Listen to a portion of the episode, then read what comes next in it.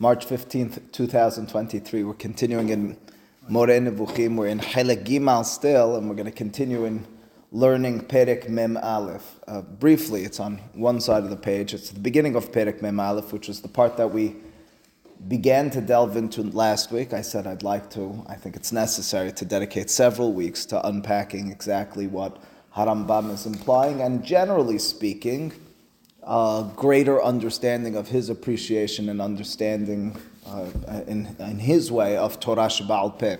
Of course, it's appropriate to the general direction that we've been uh, setting ourselves in with regards to understanding how, in much of Moreh Nevuchim, Harambam focuses the energy and the onus of responsibility on us to the extent that, this is what we've arrived at, the words of God, Torah, is to be interpreted, it's not a hidush per se, but it's to be interpreted by us to the extent that, well, to a certain extent that we're going to uncover, and we already began to uncover, that Harambam might take it in a direction and beyond a certain boundary than you may have been conditioned to, than other uh, medieval and even contemporary thinkers maybe would have been prepared to do. Which means to say, again, he's, uh, as he's been telling us in many of these other contexts, with the context of Kiddusha and Tahara and so forth, the vision, the perspective that we're supposed to be having as human beings, as adherents to Torah and mitzvot, is such that we are, to a large extent, the creators. We are the ones who realize and bring about Kedusha. We are the ones who are affected by Tahara. It's purposed for us. Lashon HaKodesh is because of the way that it influences us, and in turn, Torah, Devar Hashem, let's refer to it as such, is furthermore in the next step in that journey, as I envision it, it's for us. It's a certain vision, as we reference the Gemara in Bava Mitzian Daf Nuntet, Lo Bashamayim Hi. What does that mean? How is that uh, fulfilled? That it's not in the heavens, it's rather in our hands. After all, it's the Word of God. So we began with the mysterious, the controversial words of Harambam over here. It's in the second paragraph. Let's just briefly return to them and then try to uh, um, remember a little bit of what we developed last week and try to set things a little bit further in motion. The second paragraph, Harambam writes, Misha hiser ever, yehusar ever kamoto. You see that page 578? If a person uh, inflicted upon another uh, pain or damage to the extent that uh, they lost, the person who was, uh, who was injured, they lost a limb it in turn should be for the person who did it, the person who injured him, uh, placed upon him that he loses that limb. mumba adam bo. Al ta'asik continues Harambam. Don't get burdened by machshavtecha. Your mind shouldn't be burdened shanu onshin kam Don't get uh, thrown off by the fact that we practically punish historically with tashlumin. In other words, if a person pokes out the eye of another, break their, uh, breaks off their arm, or so forth, they don't get that done back to them, as Harambam just told us from the Torah it should be. Rather, we pay money in order to uh, deal with it. Ki matarati achshav, says Harambam, my purpose now is latet ta'amim laketubim, to give reasoning for the psukim Velo ta'amim lahalacha, not to give reason for halacha, for practiced law. אף שגם על ההלכה זאת יש לי דעה שאותה אשמיע בעל פה, even though, says Harambam, you should know, even on the practical side of matters, on the uh, normative law, I have something uh, novel in this context. I'll tell it to you, ba'al peh. I'll tell it to you, mouth to mouth, face to face. That's how he leaves it. As you might recall, Harambam's son, Rabbeinu Avraham ben Harambam, in his commentary to the Torah, cites from Rabbeinu Sa'adia Gaon, Rabbeinu Sa'adia Gaon again, who's going on these Pesukim. Harambam really is referring not only to that Pasuk, but to the larger segment of Pesukim there in Parashat Mishpatim, where it says Ayin Tahat Ayin. Of course, that's the most famous one. It says Rabbeinu Sa'adia Gaon, listen, technically speaking, what the Torah is telling you, that's the way it's supposed to be. But practically speaking, in reality, in real time, you and I, if we were trying to exact that sort of judgment upon a person, we wouldn't be able to pull that off. But what would happen? It's in the same spot here as, as Vaikra, so why does he pick? Why does he pick kasha yiten mum badam kinyanatin bo instead of ayin tahat ayin? It's the strongest case. It's an interesting question. Um, Well, maybe, maybe, maybe, I don't know. Easy to understand. Uh, it's, uh, I'm not certain. Uh, so maybe it's just asking if we those pisukim that I just referred to are in Parashat Mishpatim. Firstly, they're, fir- they're earlier in the Torah. It's ayin tahatayin. It's a lot easier to, to, to swallow. Yeah, Uh, uh, Giving uh, someone a little. mum, Yeah. you know, versus so. pulling someone's eye out. but again, if his words are that you're going to take the ever from the person, which is what Harambam says, shouldn't he quote the pasuk which says ayin tahatayin? This, That's an, this person doesn't say Yeah, that. it does. this pasuk goes on to say, but it's not the part he refers to. It's also later in the Torah. Okay, interesting. I'm not certain. Um, Rabbeinu Sa'adia Gaon again says, practically speaking, it would be too difficult to, to do, and as a result, we revert and understand the Torah is kind of telling us revert to money. Rabbeinu Avraham ben Harambam says, however, but you should know my father had a certain secret teaching on this matter, but he wouldn't reveal it unless he was in person. So neither will I. That's what he writes. Uh, so we got a little bit stuck in that in that respect. We weren't exactly sure what direction we're being taken in. We did notice that Harambam's words in his Mishneh Torah, he says even from the Ketubim, even from the Pesukim, he of course refers to the Gemara in Masech Bava Kama, in source number one on the page, on Daf Pedalit, where the Gemara time and again and again and again tells us that Ayin Tahat means Mammon. And Harambam in turn says not only does it mean Mammon, not only is that our Masoret in terms of interpreting the words in such a fashion, but furthermore, and he gives a clever interpretation to how he thinks that's the proper, easy- even Peshat, easy reading of the Pisukim. Those are the words he had over there, very much contradicting seemingly his words over here in the More. We mentioned as well in his Haktama, his introduction to Perush HaMishnayot, Harambam furthermore makes a statement. There's something called Perush Mekubal Moshe Rabbeinu. We have tradition how to define words in the Torah, and as a result, says Harambam, you'll never find in these sorts of contexts any mahloket. One of his examples, aside from Pri Etz Hadar, for example, is Ayin Tahatayin. Everybody knows the definition is Mammon. Anyone who disputes that is, so to speak, absolutely wrong. What's that? Why didn't God just write Well, again, Rabbeinu Sa'adia Gaon kind of gave you an answer to that. Rabbeinu Sa'adia Gaon, and we kind of developed this last week, says something along these lines. In the ideal sense, it should be ayin tahat ayin. So understand that. Understand what you did to the person when you poked out their eye is so severe that that's what should be done back to you. Practically speaking, it's not the way it's going to happen. But I want you to. Uh, the Torah is speaking ideals and teaching lessons more, and in addition to the practical sense. The tradition, right? The tradition will tell you don't actually do it. The words of the Torah will tell you ideals. The words of the Torah will tell you values. Yeah, that's the suggestion in that in that respect. Um, Harambam does not necessarily. He might. Harambam might might be implying that over here. There is such an angle. Several, uh, many of the later commentaries of Harambam. We read it, if you recall, from one of the traditional commentaries of Harambam. The only difficulty with that interpretation we have, I'm sure there are others. The only difficulty we had internally was, what's the secret then? It doesn't sound so controversial. Go ahead. I don't think we could say that this is the ideal ayin tahanayim to take out his eye. I think it's again how they understood the law again, like Hammurabi, and, and it's not the ideal. The ideal, if we were to strive for the ideal, we would one day hope to take the guys out, eyes out. But that's not at all the case here. So I, I, don't So I don't. I, I, what I mean by that is what I mean by that is either uh, the Rabbeinu Sa'adia Gaon ideal. I think he is saying is ideal, even in a practical sense. It's just not practical. Alternatively, I, I, I don't. When, when I say ideal, I don't, I don't mean an ideal that'll ever be achieved or should be achieved. I mean an ideal with regards to value. You should understand how severe what you did to that person is, to the extent that understand, so to speak, this is what you deserve.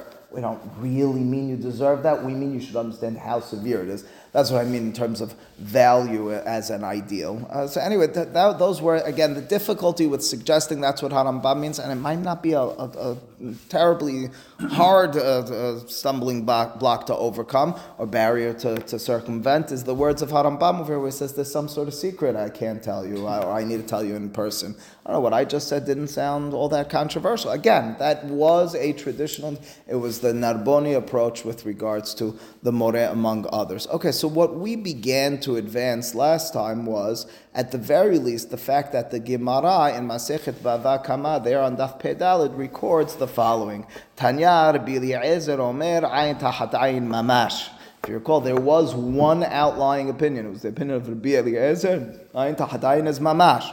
Course, the Gemara says, Mamash? Kasalka? Mamash salka? Really? You mean that literal? Can't be. Rabbi Eliezer, letle kechol ha'netana'er. Rabbi Eliezer goes against every one of, and again, over 10 opinions beforehand who all state unequivocally there are questions about it, but everyone says it means mammon. Each one tries to prove it from the Pesukim. Amar Rabbah says Rabbah, and ultimately speaking, Rav Ashi explains, Lamashe en shaminoto hanizak, banizak, ela bemazik. Ultimately speaking, the explanation is that the way we evaluate the amount you or someone who damaged, ruined another person's limb is not based on the value of the person's loss who was injured, rather the person who injured. When he says mamash, he means, well, I, lo alenu, poked out another person's eye. That person has an income which requires very little eye involvement. As a result, I didn't really hurt them financially all that much. But me, everything I do is dealing with my eyes. I do a lot of reading, I do a lot of involvement, discerning with my eyes.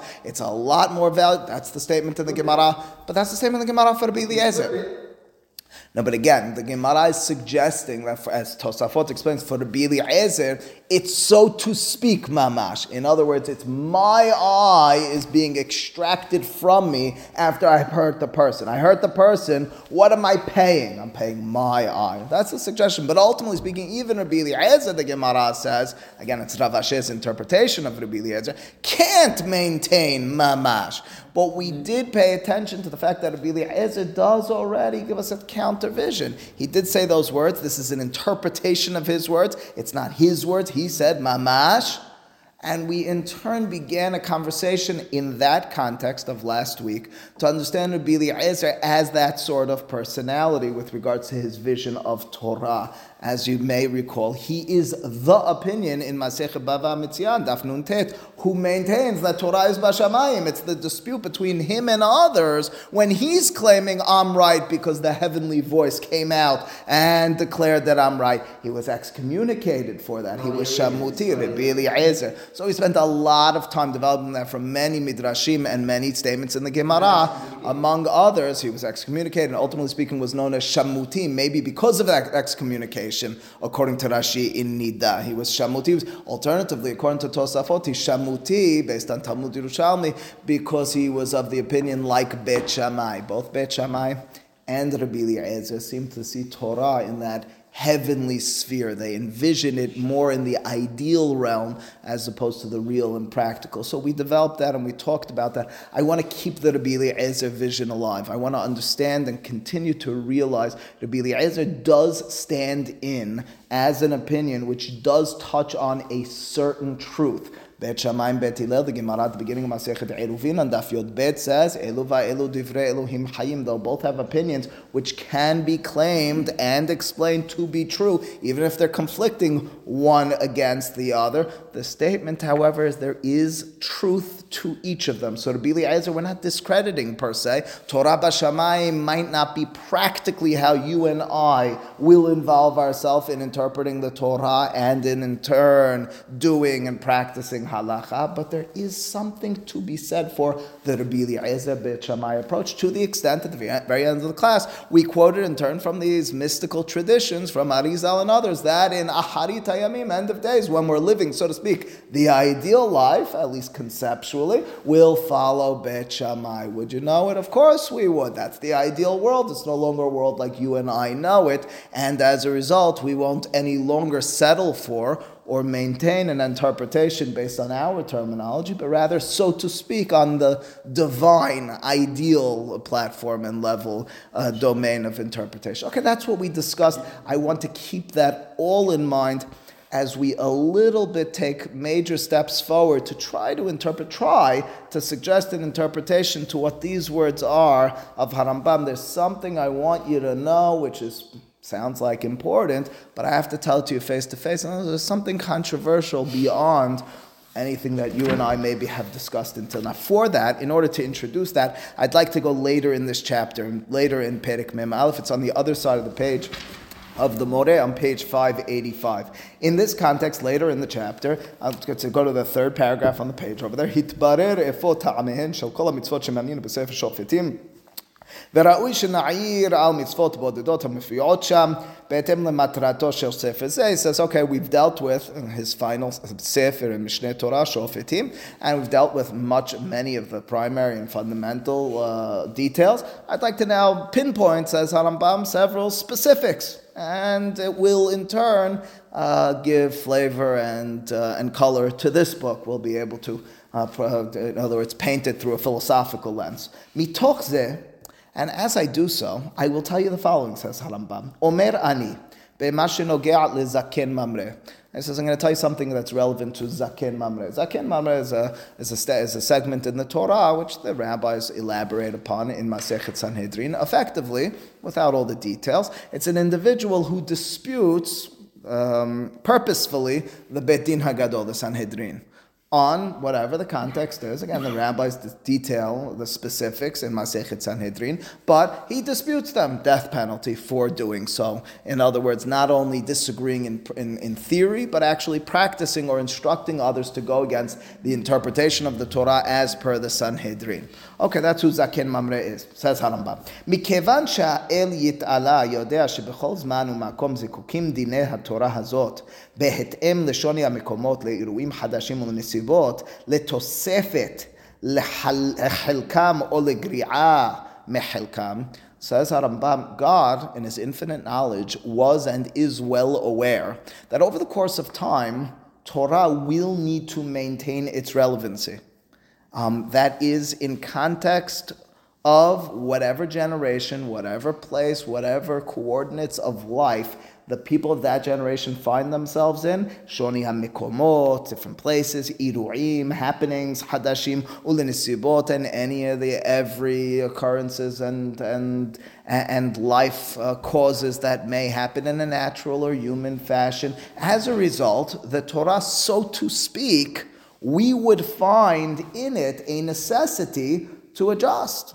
Those are his words. Letosefet lehalkam or. We'd imagine we'd have to add on or take away.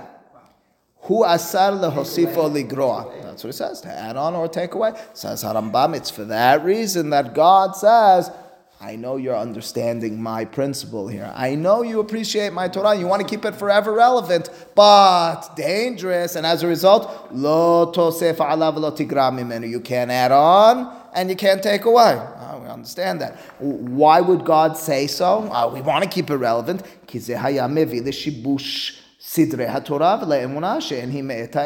That would in turn lead you and me to be confused. We'd have all sorts of wrong interpretation. We'd say, oh, the Torah is not divine. Oh, you see, because this mitzvah was novelty of that guy, and so the rest of it was not divine as well. It was, so to speak, God's way of keeping things straight by saying, no additions, no subtractions. Go ahead, Abe.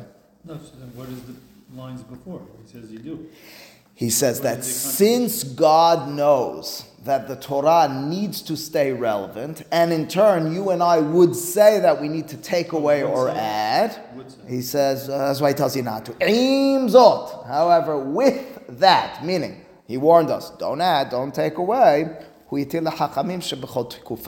He did allow for the rabbis of each generation, the leader, leaders and rabbis of each generation, knowledgeable people of each generation, kilomar labetin hagadol, specifically Sanhedrin, Supreme Court of Judaism, לעשות סייגים לדיני התורה אלה כדי לשמור על יציבותם בדברים שיחדשו על דרך איחוי שבר ולהנציח סייגים אלה כמו שאמרו ועשו סייג לתורה. The rabbis were, the Sanhedrin more specifically, was handed the power, the power, the authority, the responsibility to build gates for the Torah, to interpret the circumstances and situation accordingly, and in turn to, uh, to inject necessary precautions as they see fit. כן גם הותר להם להישעות חלק ממעשה התורה או להתיר חלק מאיסוריה במצב כלשהו או בהתאם למאורע and circumstantially, this is what we call הוראת שעה, אליהו בהר הכרמל,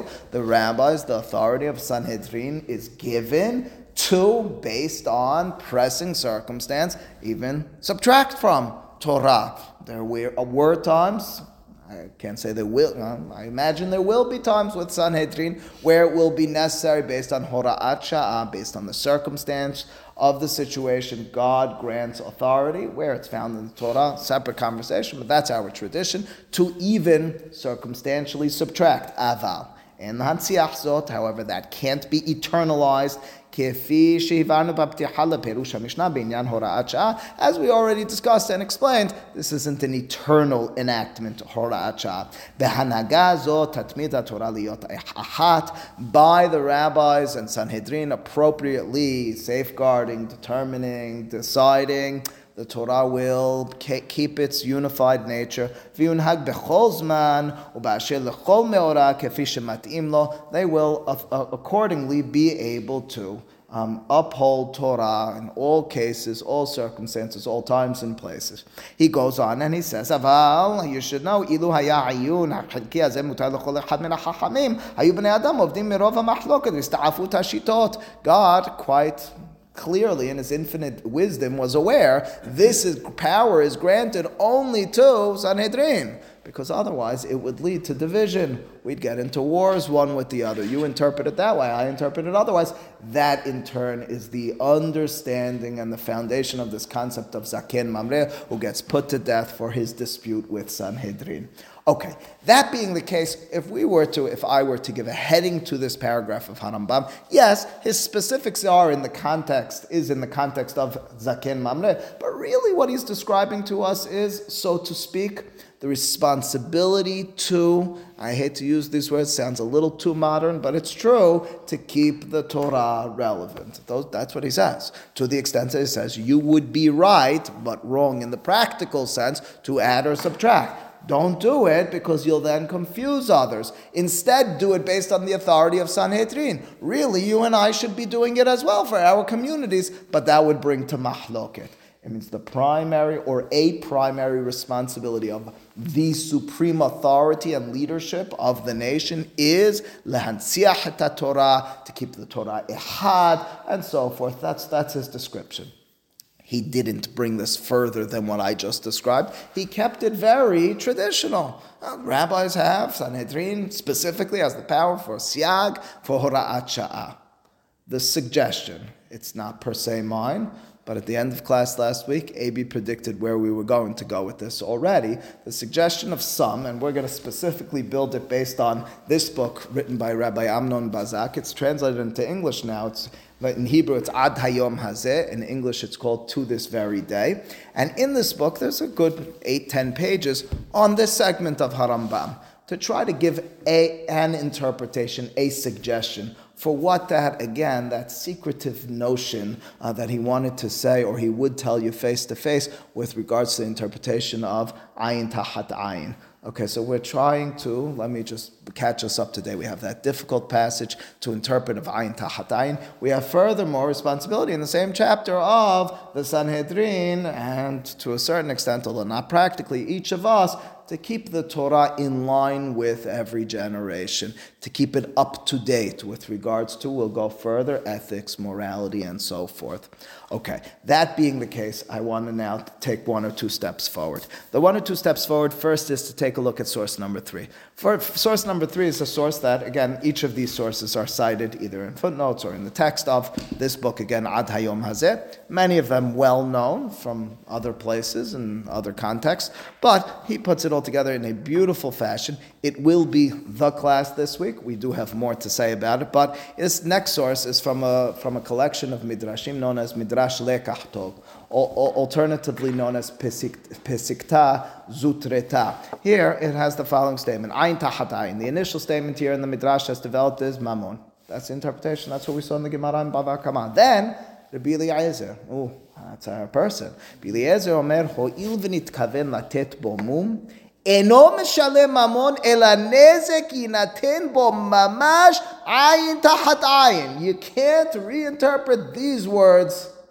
Rav Ashi or anyone else in the Gemara, Abaye. Now, that's not to say, per se, we don't have two traditions on Rabbi Eliezer, but it's explicit here. We did find an opinion, no surprise that it's Rabbi Eliezer, who black on white says, Ayin Tahat Ayin means Mamash. This is not Avi Harari telling you that's how we're posek or that's anything. It does mean that somewhat contrary to the words of Harambam in his introduction to Perush HaMishnayot, that you'll never find on this sort of matter any mahloket, we kind of did. Maybe he'll discredit this and say this is not a true midrash. He has the authority a lot more than me to determine something of that sort. I'm not sure exactly what his angle would be in doing so, but it's significant. We found Harambam what we found here, and, and, he'll do that from time to time if something seems to him, you know, based on his knowledge, not to fit into the larger segment of, of, of, thought and of halacha. But that's what we did find. So that's already very significant. It means there is such a thought out there. It means that, so to speak, it's not taboo. It means that we read the words of Harambam here in the Moreh. It's not as jarring as it appeared last week when we said all the opinions of the Gemara, are going to be the Eliezer. There is such an opinion. A step further, or linear, you know, the side step for a moment. In the commentary, this is cited by Rabbi Bazak, in the commentary of Rabbi Perla, that's Rabbi Yerucham Fishel Perla, who wrote commentary to Rabbeinu Sa'adia Gaon Sefer HaMitzvot, he suggests maybe, and I, I, it's important to be mentioned, but we don't need to subscribe to this per se. He says maybe even this midrash doesn't negate our Gemara. Maybe even this midrash is Rabbi Eliezer telling you, listen, it really should be your eye. But, so to speak, the way the Torah speaks out that concept of kofir, you could pay it off with money. If for whatever reason money is not an availability, we're going to go after your eye. And so that is further than we saw in our Gemara. Our Gemara, even according to Tosafot, even Rav ultimately speaking, you never actually taken the eye.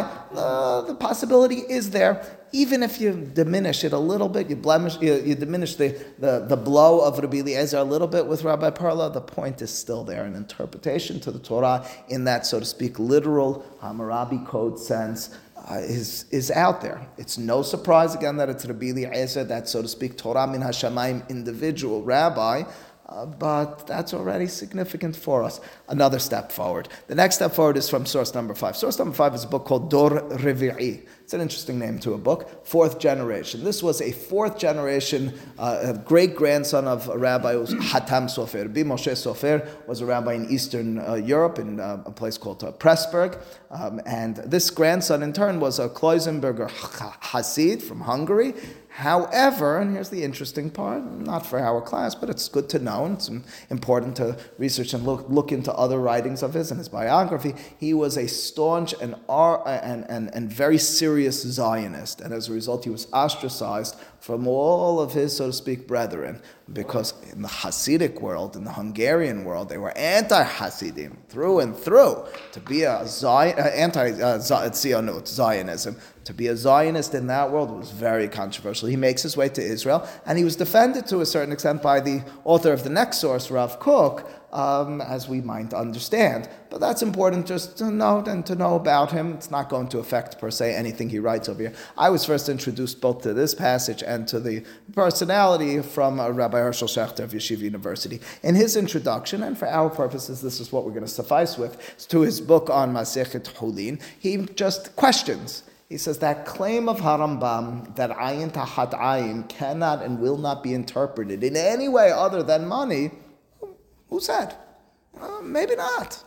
Maybe there's an different. Maybe there has been mahlok, a dispute about how to interpret this over the generations. Kasheli Tuva says, I just don't understand. I mean, he's opening his mouth and just asking a simple question, which any kid could have asked. I mean, he has the authority to, or, or the audacity to write it and to, to, to, to support it and set it, set it forth. But the question is an innocent question. The minale, who said, how did Harambam know? How do you know there was never a dispute about this? That nobody ever held, or no generation, more specifically, ever maintained that it meant actual eye for an eye.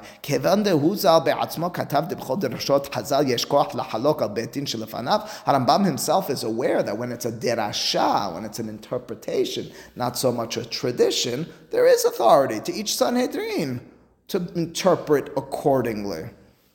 So that, that's to a certain extent the question. So who said that this is something that was undisputed at any point? Okay, with this, we make it to the critical point. We make it to the apex of the class, and that is this letter from Rav Kook. We have much more to say about this, but for tonight, we'll have to suffice with this letter of Rav Kook. Rav Kook applies this principle, which we're about to read about, in several other contexts. Um, we probably will, or at the very least possibly will, address one or two of them in coming weeks. But here in source number six, in Igerot HaRa'aya, that's the letters of Rav Kook, Rabbi Avraham Yitzhak HaKohen uh, um, he has the following here in Igeret Sadi. It says, first and foremost, Umasha Anochi Omer Shayidi'ah Ha'elyonah הסוקרת כל המעשים מראש ועד סוף, היא סובבת את כל התורה כולה, כולה, היא אמיתת קבלת עול מלכות שמיים, שהוכנו מראש כל הסיבות שיסבבו ההבנות והרגשות לבוא לידי החלטות בכל דור ודור כראוי וכנכון. Uh, to summarize this, uh, his words are always, less so even here, but always flowery in their Hebrew. But um, they're also very lofty in terms of their spiritual perception. The suggestion here, and I happen to subscribe to all of it. Even if you subscribe partially, you'll already, you know, you're on your way to, to, to the interpretation, the ultimate uh, application over here. His suggestion goes like this The Torah was handed to us with a divine aspect, which meant that it had, so to speak, packed into its words the capability in a true and real way to inter- interpret it according to the ethics and morality and reality of every generation. Let me repeat. The Torah, each and every one of its words, and each and every one of its concepts, when dictated, so to speak, from God to Moshe, when handed to us, when accepted by the nation, had inherent to its nature the capability, the divine and infinite potential to be interpreted based on, and so to speak, plugged into it, based on every generation's reality. What? Rav Kook will say only with Sanhedrin and only when you're in the land of Israel. Well, AB asked, it's, this first sentence was quite bold. It says every, every generation has the ability to interpret it. Oh, he said even without a Sanhedrin. He says, well, wait, wait. At the end, he gets very, very nervous about that. He makes her, Rahman al oh, heaven forbid you would say that. Alken, therefore, if shala mitata shel Torah litgalot, kim bihiyot, am Hashem kulo be'arso. He says, you know something? You're not going to actually reveal the relevancy to your generation and the truth that's inherent to your time period, unless the entirety of the nation is in the land of Israel. This is Rav Kook at his best, envisioning the land of Israel in some sort of. Uh, we might give it a psycho, of course. We might give it a psychological dimension, as we did in Harambam in the past. He'll probably give it a metaphysical dimension. You need to be in the land of Israel in order to appreciate Torah at its greatest and most pristine level.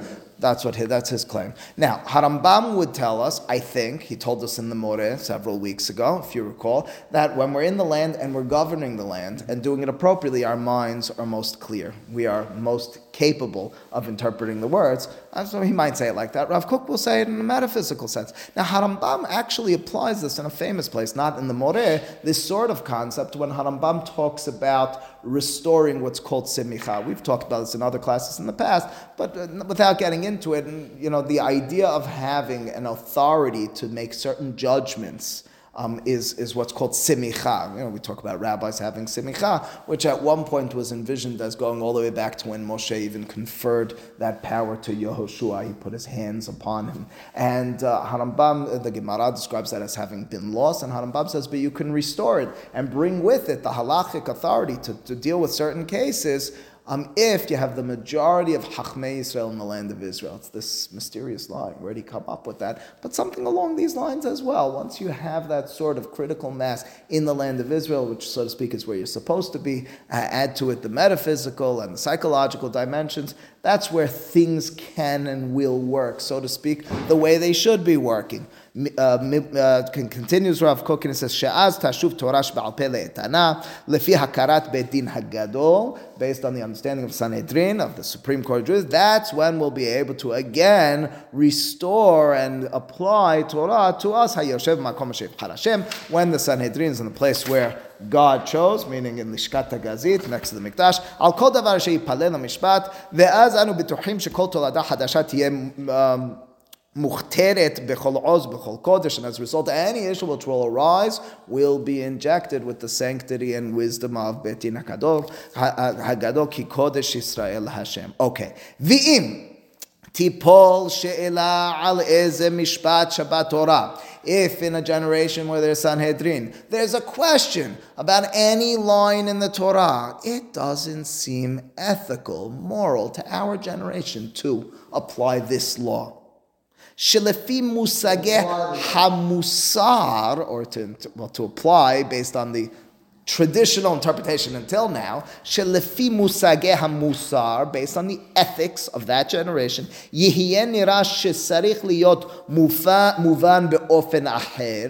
based on the ethics of that generation, that place, those people, that society, you'll have to in turn interpret differently the law, אז אם באמת על פי בית דין הגדול יוחלט שזה המשפט לא נאמר כי אם באותם התנאים שכבר אינם, ודאי יימצא על זה מקור בתורה.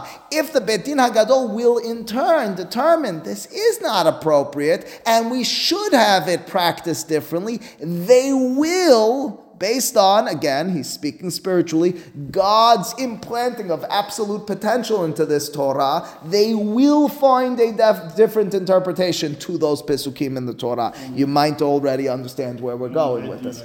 What's that? Only. Betin Hagadol for Harambam. Otherwise, it's dangerous. Well, only only for for Rav Kook for Betin. והסכמת המאורעות עם כוח בית דין ודרישת המקרא יחד אינם דברים שמזדמנים במקרה. Now where he again extends his spiritual vision of this. This didn't just, this doesn't happen coincidentally. This isn't we got lucky and we found an interpretation to the Torah. Says Harambam, כי אם הם אותיות המחכימות מאורה של תורה ואמיתת תורה שבעל פה, שאנו חייבים לשמוע לשופט אשר יהיה בימים ההם, ואין כאן התפתחות, quote unquote, של גרעותה. There's no deficiency, there's no development which was, so to speak, unforeseen and not implanted at the very inception of Torah. What Rav Kook is telling us, and then he warns us at the end, "Aval bizman hazeh." if you think you're going to do this before we're in the land of Israel fully, before we have Sanhedrin, you are, and here he's probably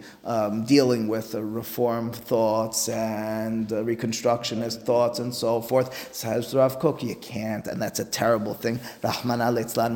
However, in principle, Torah in Rav Kook's thought is and was handed to us with that potential to interpret its words, divine words, based on the ethics and morality of each generation. Now, this is not a, it is definitely a, a revolutionary statement, but it's not without sourcing. In the past, maybe last year and the year before, I gave many classes in the context of this sort of thought potential with regards to envisioning the words and concepts of Torah. But uh, just one of many sources you can point to is the Gemara, Talmud Yerushalmi here, this Midrash in source number seven. Amar biyanai ilu nitena Torah hatucha lo hayeta la regel amida. If the Torah was given hatucha, if it was sliced, it was cut, we wouldn't have something to stand on our foot would have nothing to stand on. What, what does that mean?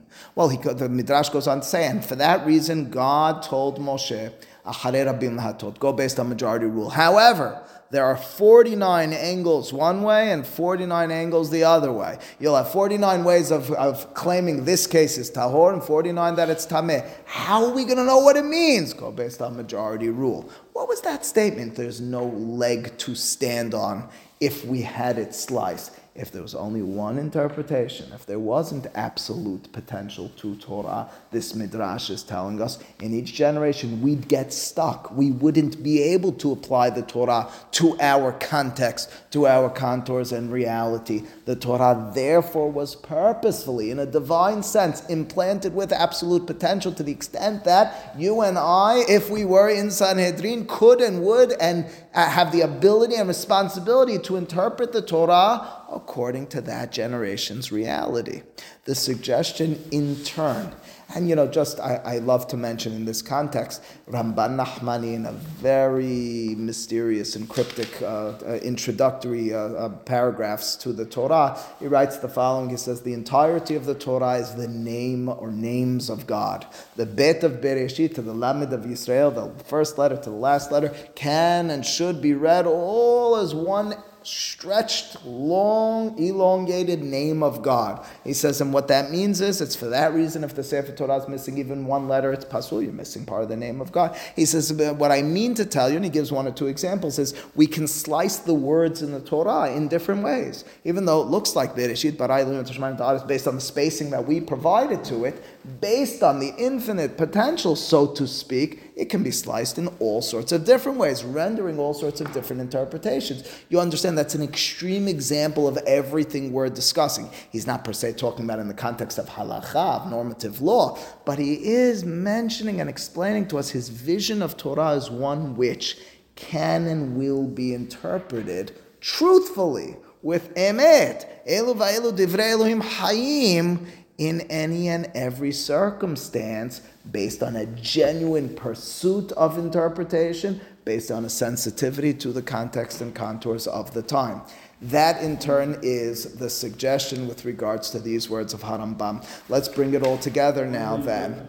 Only with a Sanhedrin. Only with a Sanhedrin. However, the suggestion goes as follows the Torah at its inception, not long after, but not too long after, a society, a generation which had laws such as Hammurabi's Code, where ayin tahat ayin mamash, where an eye for an eye was just, was moral, was part of the general ethics of that larger global society of that time was and was interpreted and accepted very possibly in the absolute literal sense. Much as Rabbi Eliezer, the individual who, so to speak, is tapping into the Torah min Hashamayim, tapping into a different domain of Torah, not the one that's practical and relevant to you and me, but rather some other emet well, he's, so to speak, tapping into and describing to us a truth which once existed and was appropriate for that generation.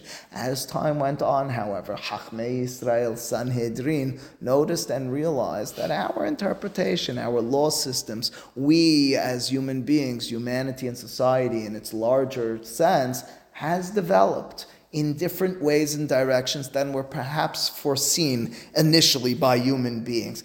And therefore, looking into the Torah, those words, ayin tahat ayin, the rabbis in Masechet Bava Kama at great length explain to us the creative ways of interpreting that word, those words in the Torah, of suggesting that's what the words, so to speak, do mean.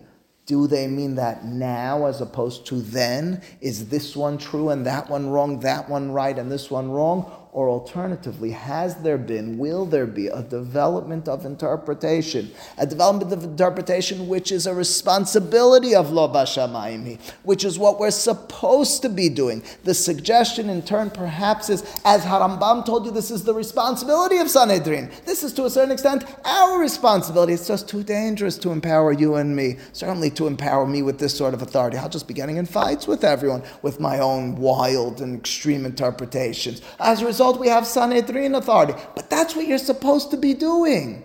At the beginning, instead of telling us that is what was done, there's a certain inherent danger in saying that. That kind of hands the keys to anyone who says, as Abi said earlier, you need to narrow this to Sanhedrin. Otherwise, I mean, we could very quickly and swiftly see the loss of any tradition whatsoever. Everyone will have their own interpretation. It'll be anarchy, it'll be crazy chaos. As a result, what Harambam perhaps is saying is, I'll tell you face to face. If you can listen to my mouth, I'll explain to you how this works worked. It is ayin tahat ayin. It was interpreted as mamash. It does now mean not mamash, rather mamon. Don't for a second think, however, that negates, and here's where we tap back into what we discussed last week, the concept of mamash. In other words, the concept of mamash still remains, but as a concept it still remains to determine and to dictate to us a value. You should understand what you did. It's immoral, it's unethical for us to do that. Not only not practical as Rabbeinu Saadia, it's the wrong thing today. You're not going to find any law system, aside for, I guess, Afghanistan and those types, who are actually going to do something of this sort any longer. And that's for thousands of years. As a result, the interpretation is a true interpretation, which says Mammon. It's a godly interpretation, not godlike, godly, divine interpretation. It was implanted with that potential from its giving. That perhaps is what Harambam is implying to us in that context. Yes, Abi.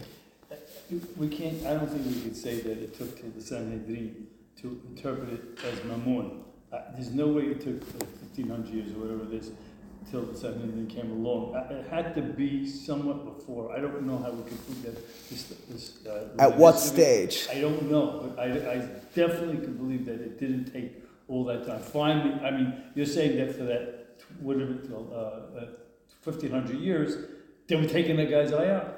I don't. No.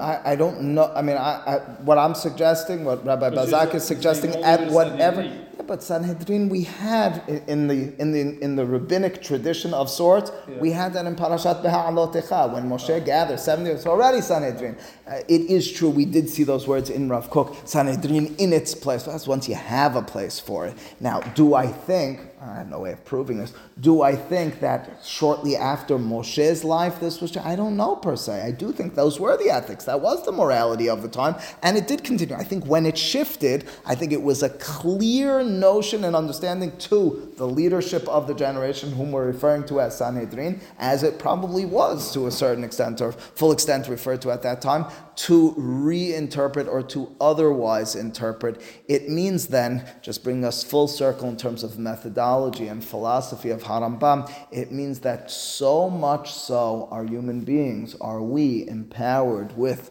authority, better yet, responsibility with regards to Torah, with regards to relationship with God, that His very words handed to us were potent. They were filled with power. They were packed with the opportunity to interpret them based on our genuine interpretations and understandings of every generation. I want to just finish with one last point, however, and that was just as Shabbat, that was my favorite example, and there's much more to say in that context. Just as Shabbat, Eve, for Harambam, he kind of came to a to a, to a wall over there. As much as he said everything's injected with our kiddush, oh, Shabbat, it's not our kiddusha per se. God, vaykadesh oto, but we add to it. We kind of couple. We hold hands with him in that context. We say kiddush and bring forth that hekdesh, but we're tapping into a reality which was there from him and with him. It's so too existentially. It's so too with Torah. Torah is his words. Torah are, is, the, is, is, is, the, is the code handed to us by him. So it means the interpretation, as Rav Kook poetically and beautifully interprets and determines this, it is and was willed by God, so to speak, that you and I, as Sanhedrin members, interpret it accordingly. So, yes, you and I are empowered. But does that mean we're empowered? Because this is a mistake. I remember the first time teaching the Moreh, many men began to make. They kept saying, So you're saying we don't really need God in any of this. No, quite the opposite. I'm saying this is a power invested to us and into us with the authority and partnership with God. Much as Shabbat was, so too Torah in this context is. It's it, it, it, yes, but again, in other words, but we're understanding this as not um, that. Uh, let me put it in these words. Um, in conclusion, in conclusion,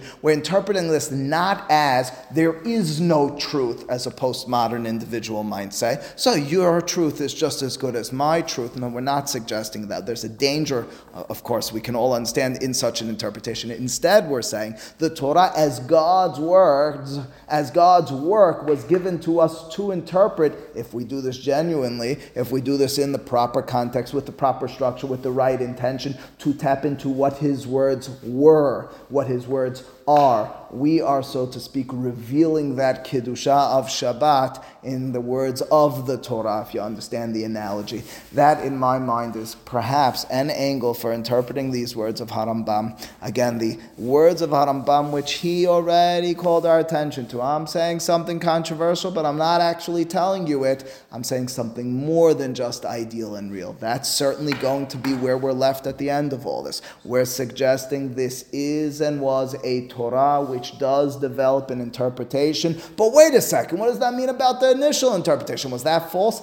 It wasn't false. We can look back at that and appreciate it for what it was, understand its impl- implications to us, even though we understand that's not the way we're practicing today. The mashal, and I'm stepping into or opening a can of worms over here, I'm aware of that. The mashal, the analogy in this context is korbanot, to appreciate what korbanot were and to appreciate in turn what they might imply to us today is something I think we can wrap our heads around. We could maybe wrap our heads, our heads around what it meant emotionally, psychologically, once upon a time for a person to slaughter an animal and sacrifice. And we can then say, well, I'm not sure exactly how that would play out today in the practical sense, in the psychological and emotional sense, but I can appreciate that as an experience. I can appreciate that as something which impacted the person and in turn say, oh, that's a healthy emotional bond to God. The way in which they went about it, Harambam will tell you, wasn't an ideal way, but that's what they were getting to.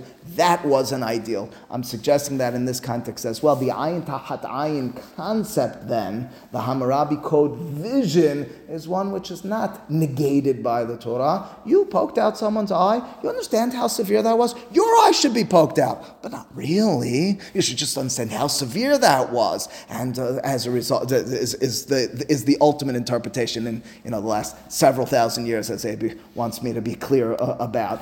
But in the initial stages, it wasn't false per se, the application in the literal sense, that was in line with the ethics and morals of a generation and society um, back then. Uh, to summarize and to finish it then in a sentence, Harambam here in the Moreh brings us further along, in my mind, the same track, the same trail he's been blazing for us throughout, and that is responsibility, the ability we have as human beings, adherents, interpreters of the Torah, to interpret it based on our understanding in a genuine sense. It's the creation which we bring about through His words, tapping into their truths and applying them to our lives.